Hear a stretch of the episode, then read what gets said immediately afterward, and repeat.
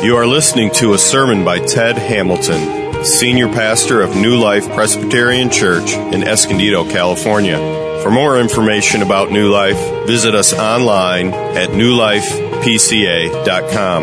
That's N E W L I F E P C A.com. Merry Christmas. Merry Christmas. A beautiful Christmas day. Thank you for spending some of it with us today in worship.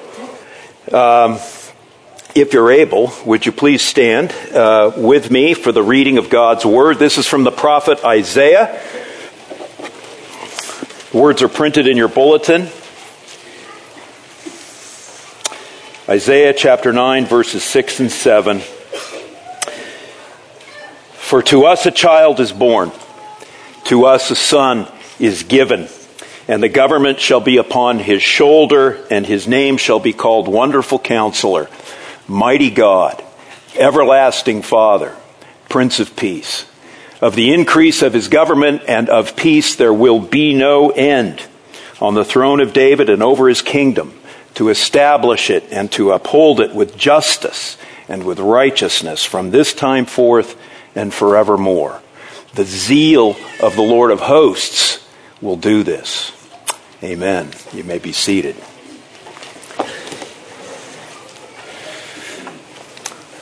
Let's ask for the Lord's help. Guide us, O God, now by your word and the Holy Spirit who is present with us, so that in your light we may see light, in your truth find freedom, and in your will discover peace. Shalom. Through Christ our Lord. Amen.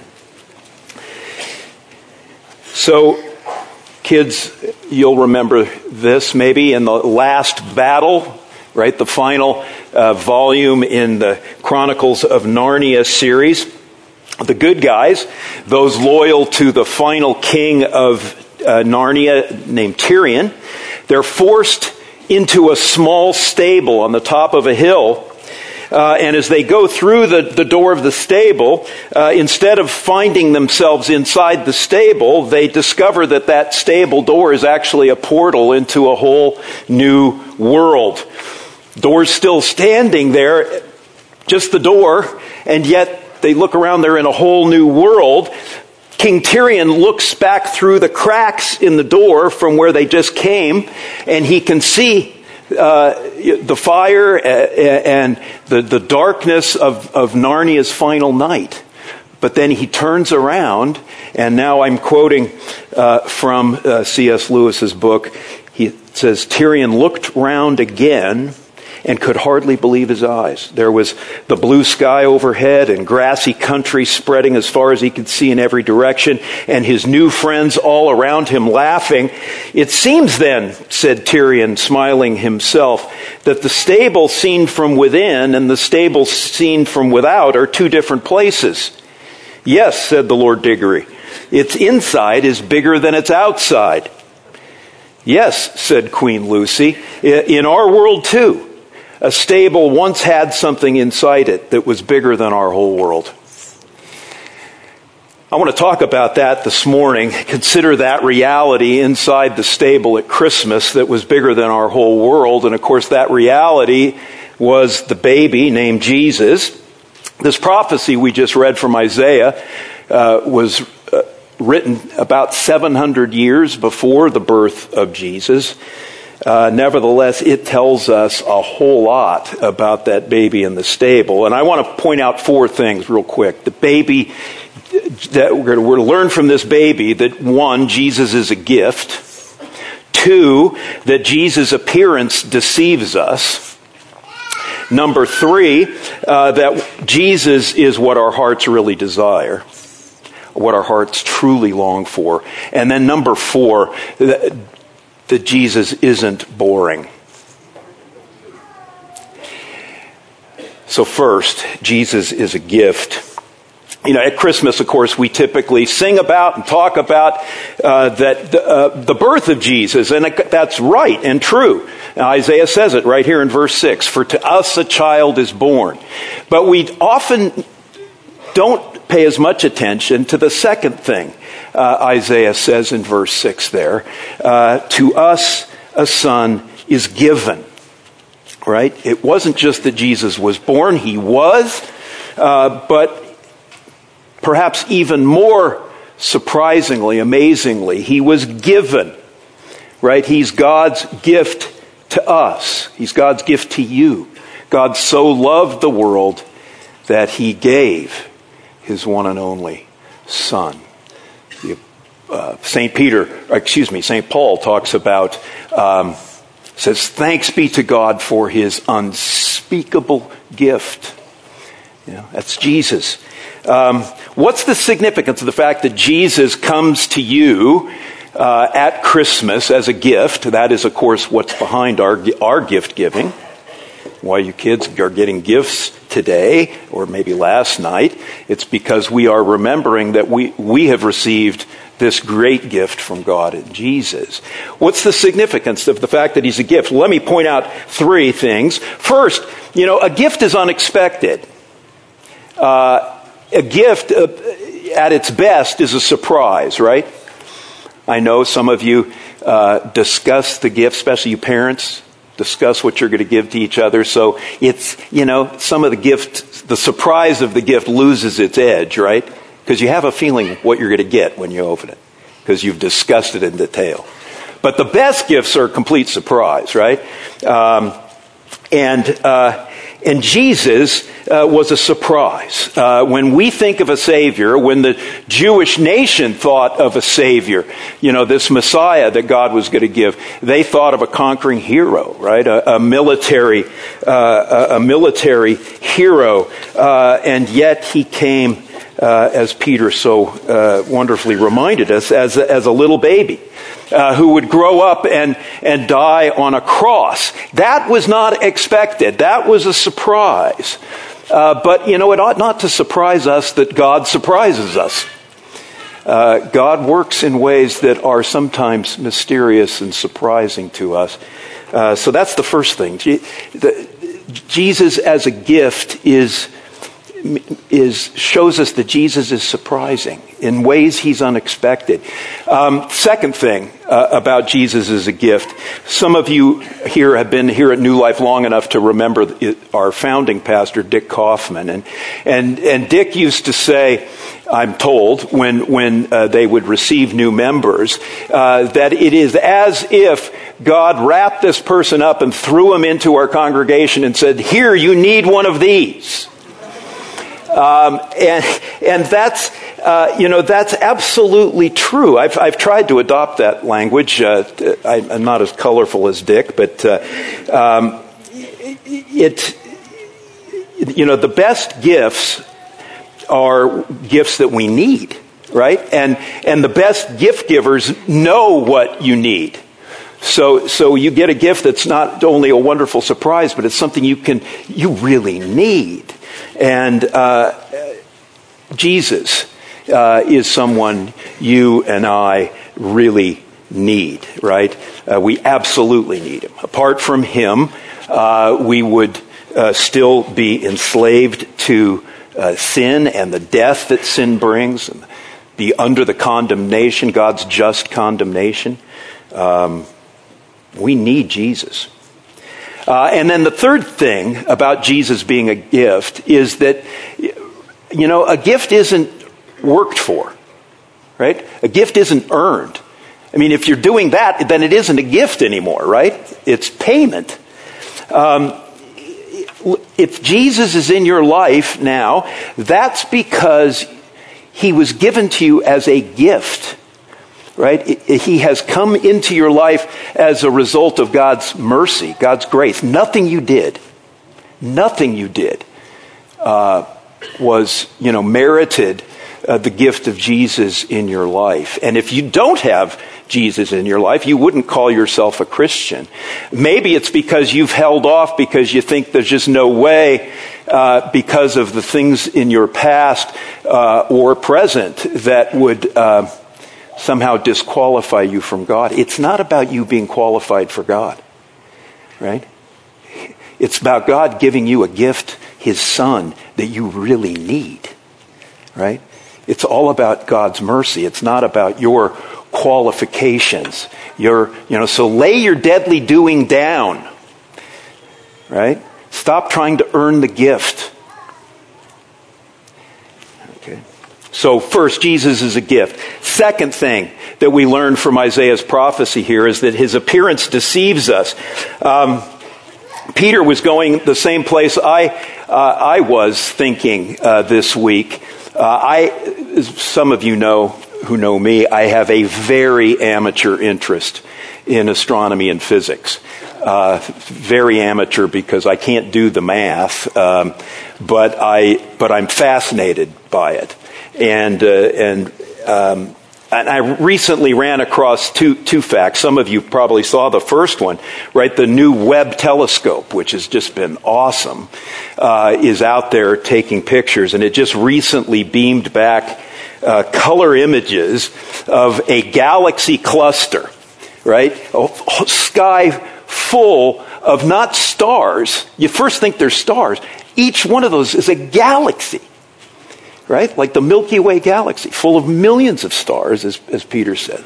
They took a picture of this. Now, that in of itself is amazing, but then you read on and you discover that this telescope can reach far into space and that that galaxy cluster is four billion light years away from Earth. Meaning that light coming from the, those galaxies traveling at 186,000 miles per second takes 4 billion years to get to Earth. You, you, right? I mean, can, can, you think of those distances? I can't even conceive of those distances. Uh, that's one fact that I've been sort of pondering. The other is black holes, fascinated by black holes right? Collapse stars, right? Stars collapse and, and become, and, and their, their mass becomes super concentrated. And because that, all that mass gets concentrated into a small space, gravity, the gravity, gravitational pull of these black holes is huge. So huge that light doesn't even escape the gravity, which is why they're black holes.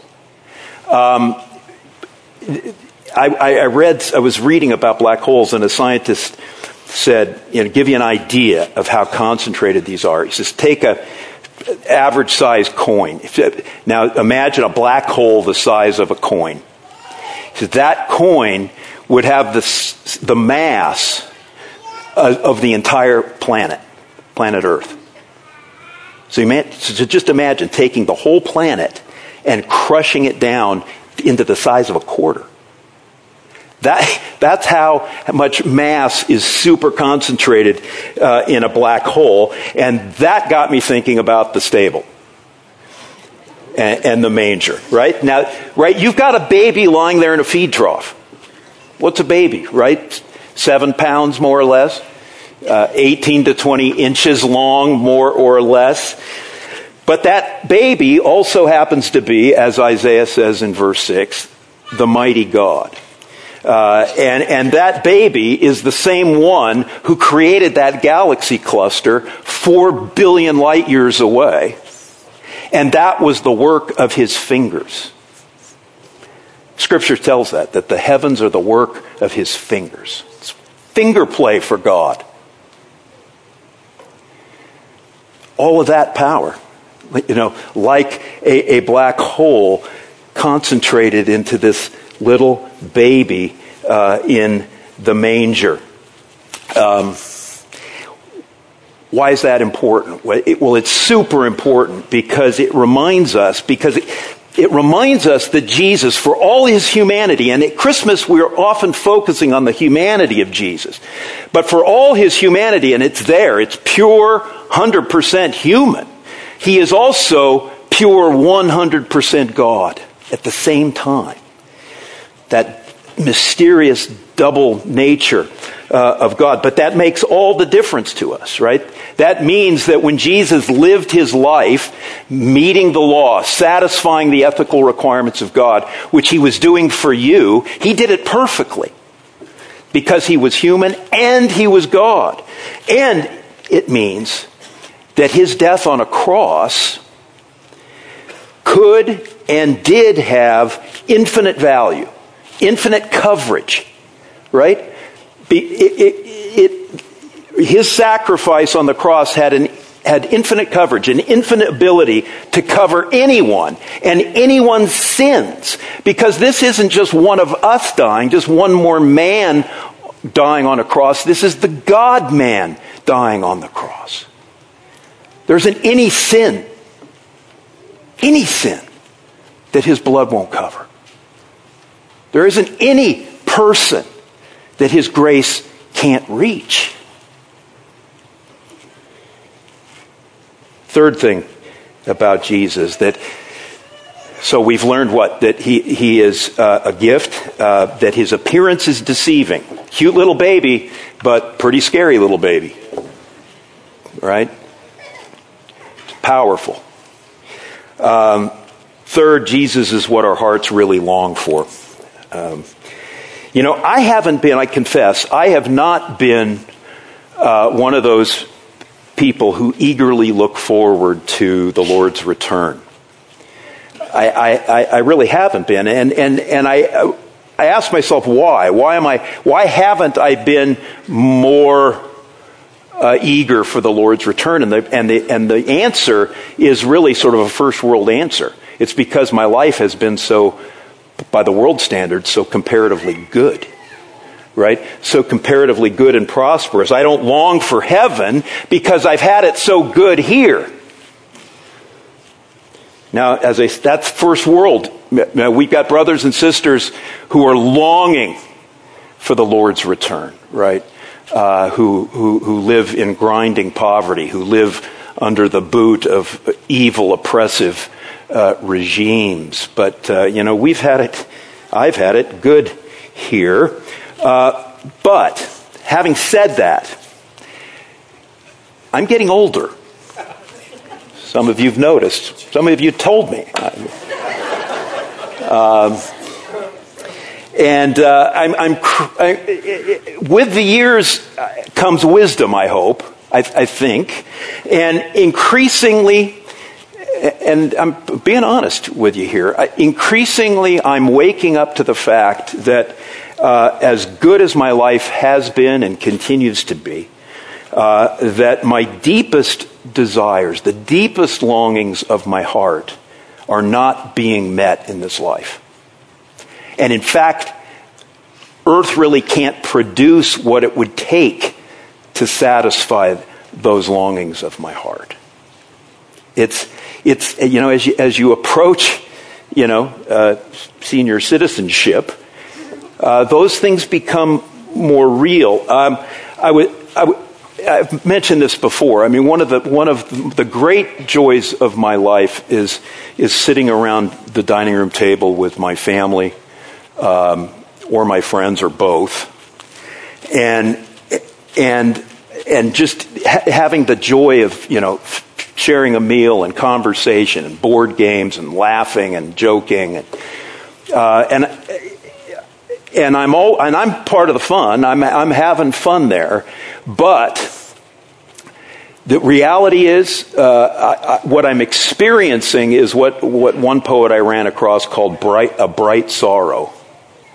Know, sort of on the outside, it's bright, but but the, but there, it's a, it's really a sorrow because even as I'm enjoying that time, I'm looking around and I know that at some point there are going to be empty chairs. You know, and some of you said, Ted, would you stop being so morbid? But it's true.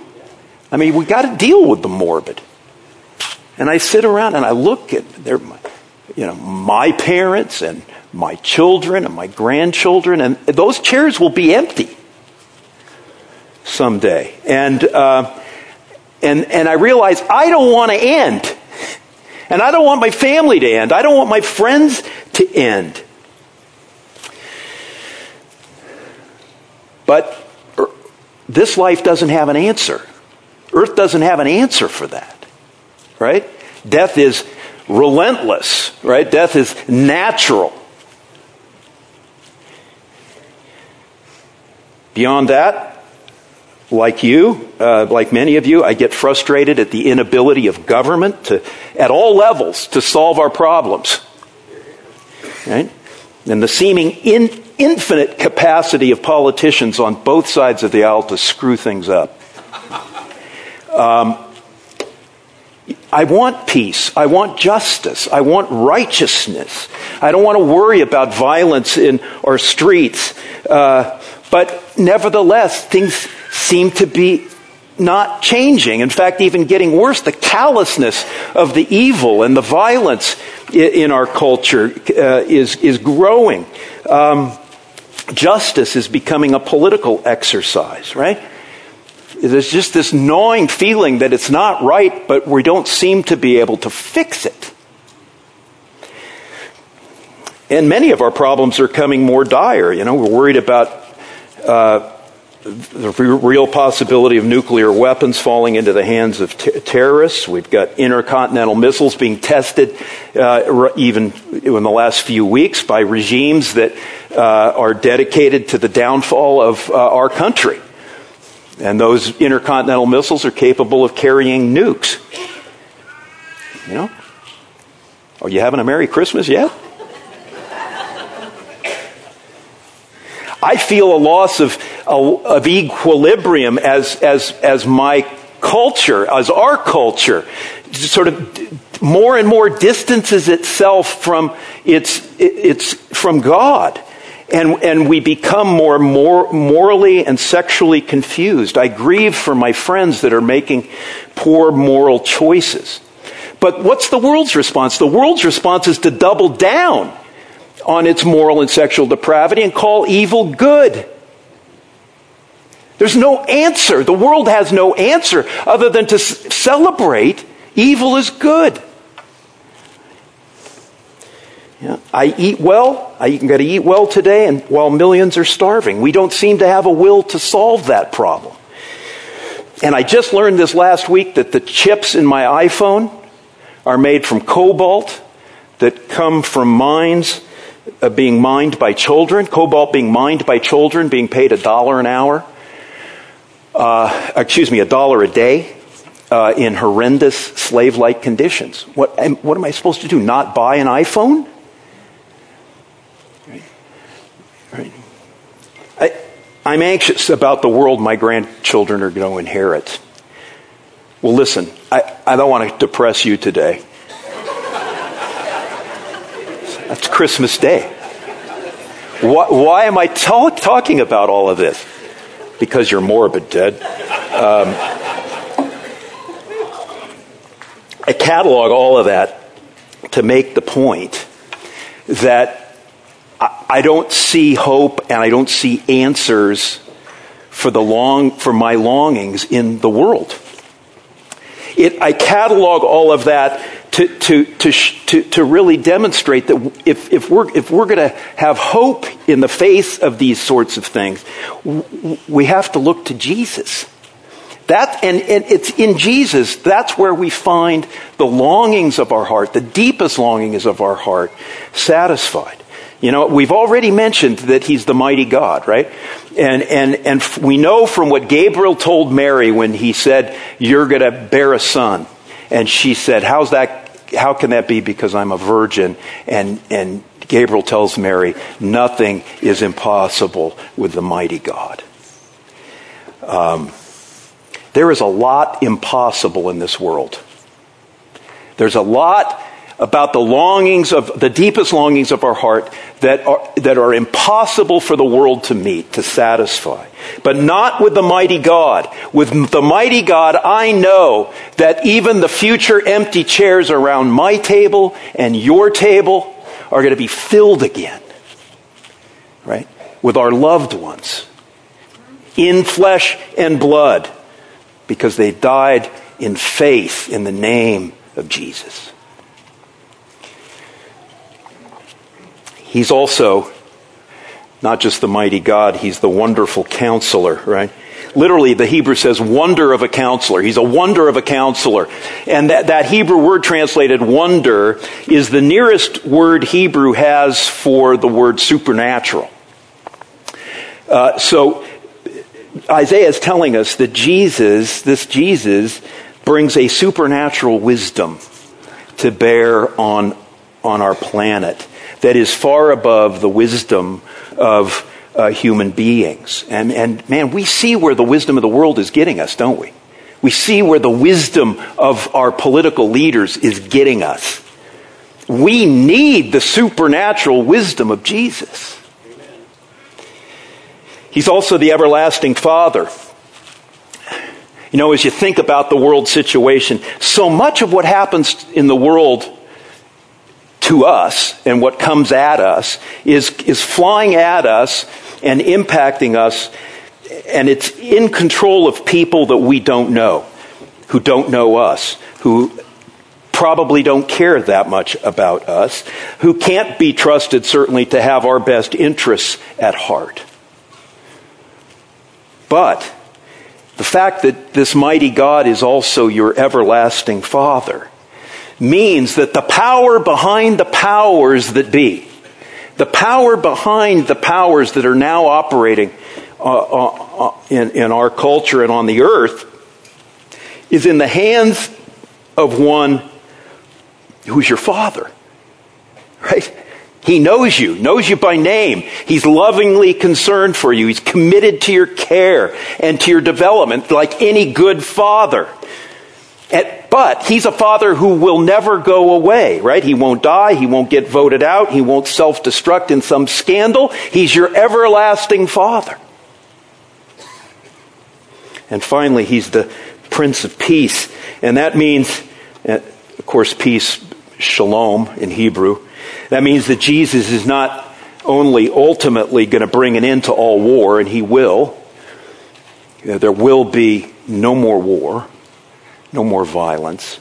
Uh, it means that even now, uh, Jesus is a bringer of peace between you and God so that you are on good terms with God. He's, God has become not this, this distant one to be feared, but he's come close in love as your father. You're at peace with God because uh, of, of Jesus. That word shalom, too, it really conveys more than a cessation of hostilities. It's, shalom means uh, uh, personal well-being, means self-fulfillment. It means complete satisfaction. Jesus Christ is committed to your shalom. Uh, and ultimately, for you as a believer, that means, you know, not eventually, right? When, when the Lord returns, when his kingdom comes in its fullness, there will be for you complete shalom. No tears, no frustration, no anger, no disease, no sin, no pain, no death. Jesus is the Prince of Peace. It's good news that that one with all those names, that the government is on his shoulder, right? It is. The government is on his shoulder. Now, again, in, you know, Mike talked about Advent being a time of waiting, and that was, that's true. The, Israel was waiting and waiting and waiting for its Messiah, and Christmas is the end of that waiting. Uh, but it, but Jesus' kingdom is not complete, right? There's still a sense in which we're waiting in hope for the second advent, for, for, God, for Jesus to come back, this time not as, uh, as the sacrifice for our sins, but as the judge, the judge and redeemer uh, uh, of the world. Um, and, but for now, the government is still, and when that happens, right back in the future, the gov, then the, he will be the king, the acknowledged king. Uh, the government will be totally on his shoulders. Uh, but for now, that's not, that's not yet complete, right? His kingdom is, is still in process. It's still coming. Uh, so right now, the Lord is working his will through uh, fallible human beings, very fallible human beings, right? But listen, you don't have to fear the bumbling or the evil of whatever rulers are in place. Right? Whether it's our politicians bumbling along or whether it's the evil of a Putin or the premier of, uh, of, of communist China. Right. We don't have to fear. We don't have to worry that somehow the world's out of control. The government is on his shoulder. The administration of the entire world is under Jesus' wise, sovereign, loving, benign rule. His plan is advancing. His will is advancing. You can rest there. That's good Christmas news, right? And, and just one last thing on this point, and before we get to the last one. Remember that the power and wisdom of Jesus looks very different from the power and wisdom of the world. Uh, it's going to look weak to you. It's going to look ineffective uh, to you. It may be sneered at. Maybe you sneer at it. Uh, certainly, a lot of people do sneer at it. Uh, but his his power and wisdom uh, is very different. That's why he came into a stable to impoverished poor parents. When Jesus employs his power and wisdom to deliver you and me from sin and op- war and oppression and coercion, uh, his wisdom is not like human wisdom, which is to be more warlike, more oppressive, more coercive, more arrogant, right? If you're going to do that to me, I'm going to do it seven times back to you. Look at the stable. Look at the cross. How, how did Jesus win? How did Jesus overcome? Caesar Augustus is long gone. Jesus is still here. His kingdom is still growing. How? How did it advance? By loving, serving, becoming vulnerable, being humble, self sacrificing, giving your life for others. That's what Jesus did. The world despises that. The world says it's weak, it's ineffective, that we've got to wake up and smell the coffee. But you want to transform the world like Jesus? Then, then we follow His wisdom, His power, um, which means that our weakness as we trust in Him is really strength. Our leaning on Him rather than our own assets is, is really power. Uh, that dying is really the way to living. Now, that's, that's not going to get you a lot of votes these days. I, I understand that. Uh, but Jesus is the mighty God, and in the end, he'll be standing when all the world's power brokers have long fallen away. Jesus will be standing. C.S. Lewis, r- poignant reminder in his book Mere Christianity. And, and he really, this is kind of what he was getting at. Aim at heaven, and you will get earth thrown in. Aim at earth, and you will get neither. Are you courageous enough, Christian, to join Jesus in his world transforming mission with his power, his wisdom? You know, believe in his name, trust in his death on, a, on, on the cross to pay for your sins. Step out in faith and take up your cross and deny yourself and follow Jesus. It'll transform the world. And we can start with our street, right? Okay, finally, last point. Jesus is not boring. I say it that way because people are telling me that, that he is boring. That, that people are not attracted to Christianity because they find Jesus boring and more specifically, they, you know, if, if the reward for Jesus is heaven, then heaven is really boring. Right? Now, of course, what that person is doing is taking his or her miserable life and just projecting it out into infinity. Of course, who would want that? That's, that's, that's not heaven, right? Um, the, uh, well, look, look what, uh, look what Jesus says here, or what Isaiah says here.